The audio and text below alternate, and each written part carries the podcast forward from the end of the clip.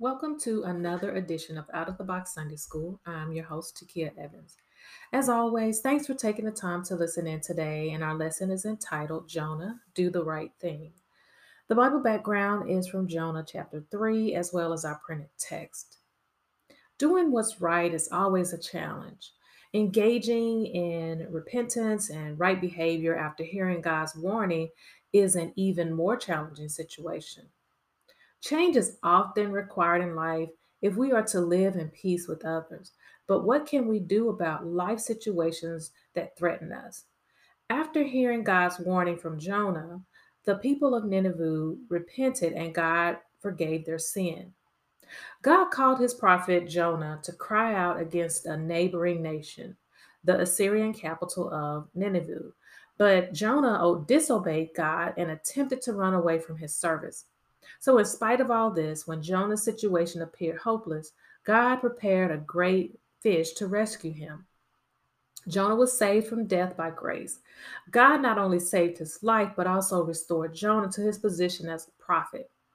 Jonah failed God, but God did not give up on Jonah. God had a job that he wanted Jonah to do, and Jonah's failure did not disqualify him for his mission. So God gave Jonah a second chance to fulfill his mission to the Ninevites. God's ultimate purpose was to rid Nineveh of evil.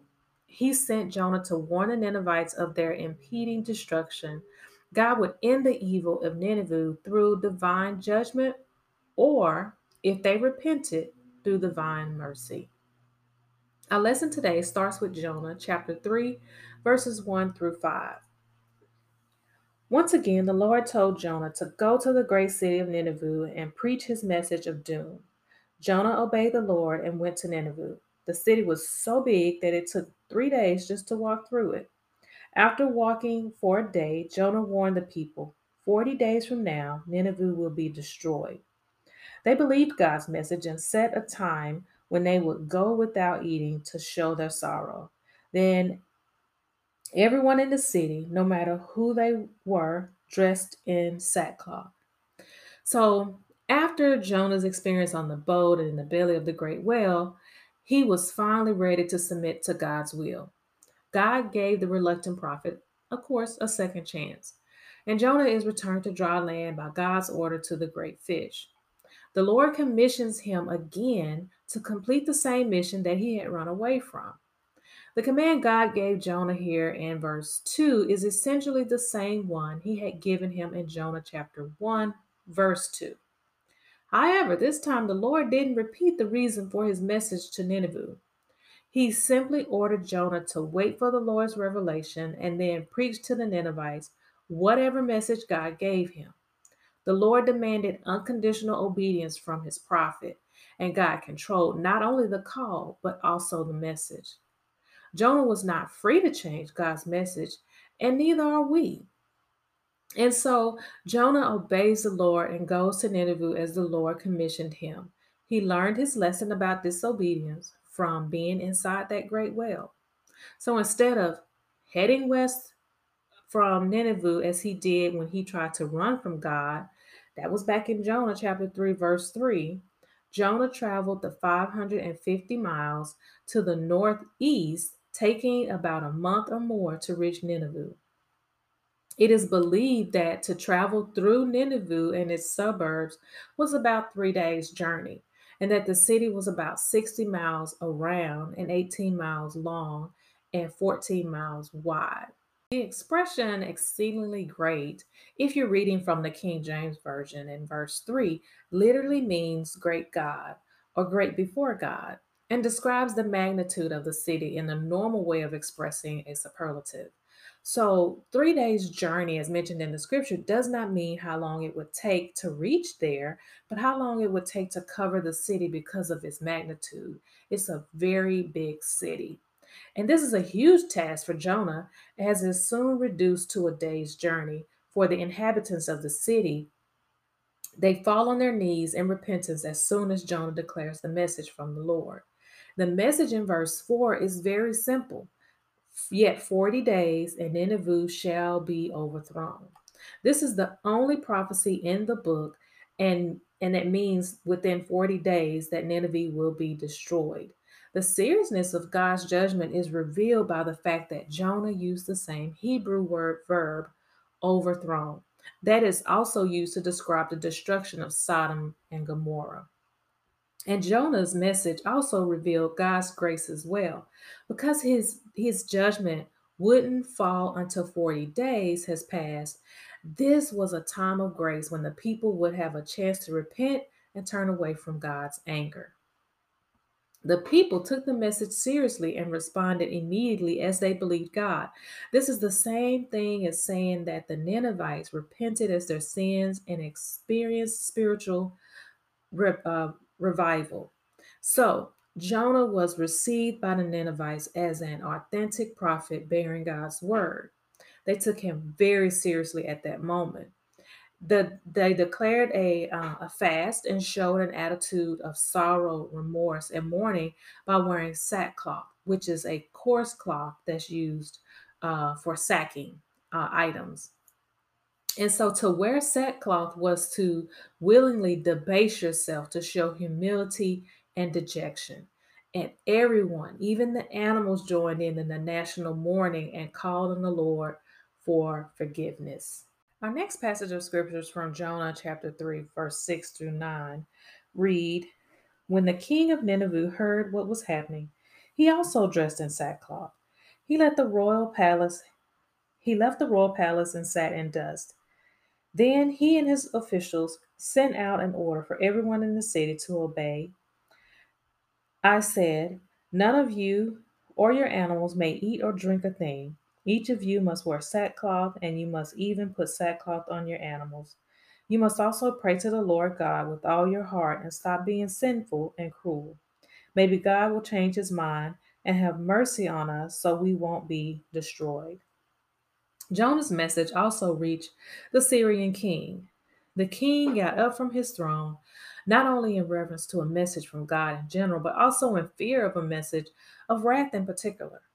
As a demonstration of his sorrow and shame for sin, he took off his robe, acknowledging that since he had not used his power as he should have by restraining violence and wrongdoing and maintaining what's right, he had forfeited his throne and robe to the justice of God.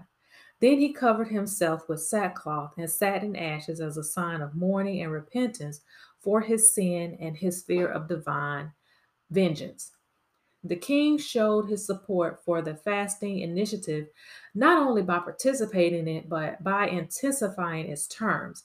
Not only did the king join the people in demonstrating their repentance, he also turned his um, spontaneous outpouring of sorrow into official mandate.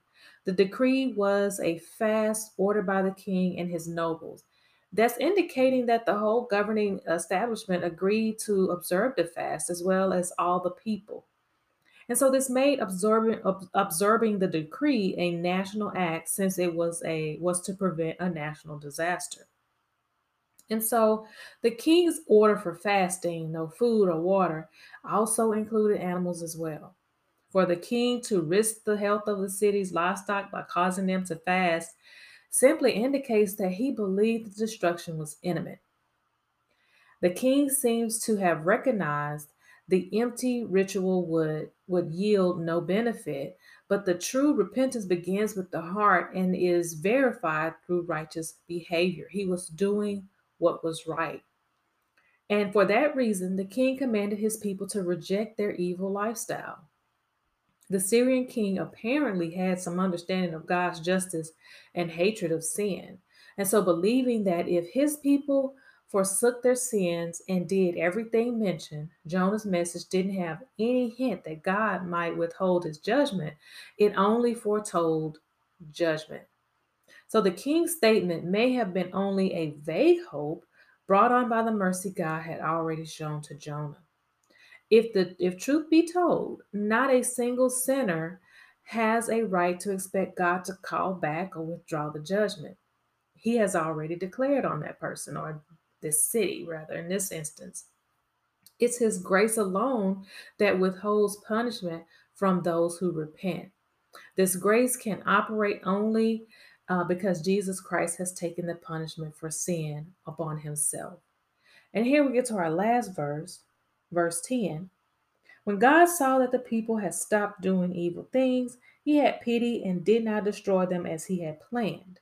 So, in verse 10, we see that we have assumed throughout the book of Jonah that God is merciful. Verse 10 is the only is is one of the key passages of Jonah. It captures God's forgiving nature. God relents from uh, carrying out his judgments against people who turn to him with their whole heart in repentance. He's recognizing the genuineness of their repentance from their evil ways, and the Lord changes his mind and he forgives them.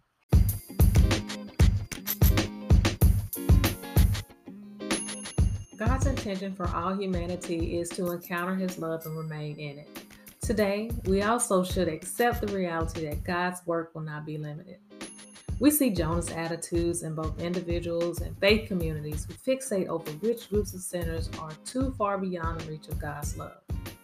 God saw among the Ninevites a general conviction of their sins and a general decision not to return to them. For some days afterwards, they lived better and there was a new face of things in the city, and God was well pleased with this. So, God, He takes notice of every instance of reformation of sinners when we do the right thing, even those instances that are not seen by the world.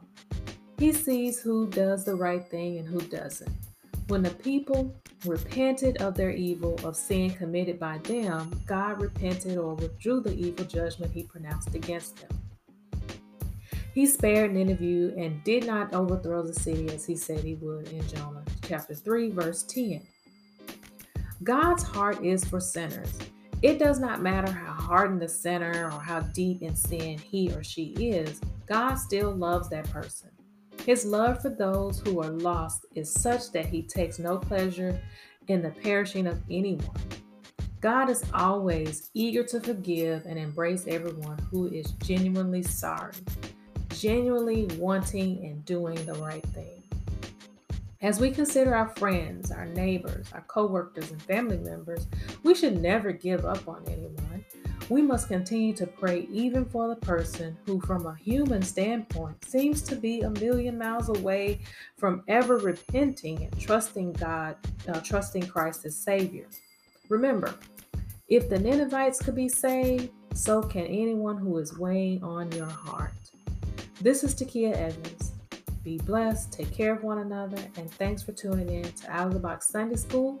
And I'll talk to you next week.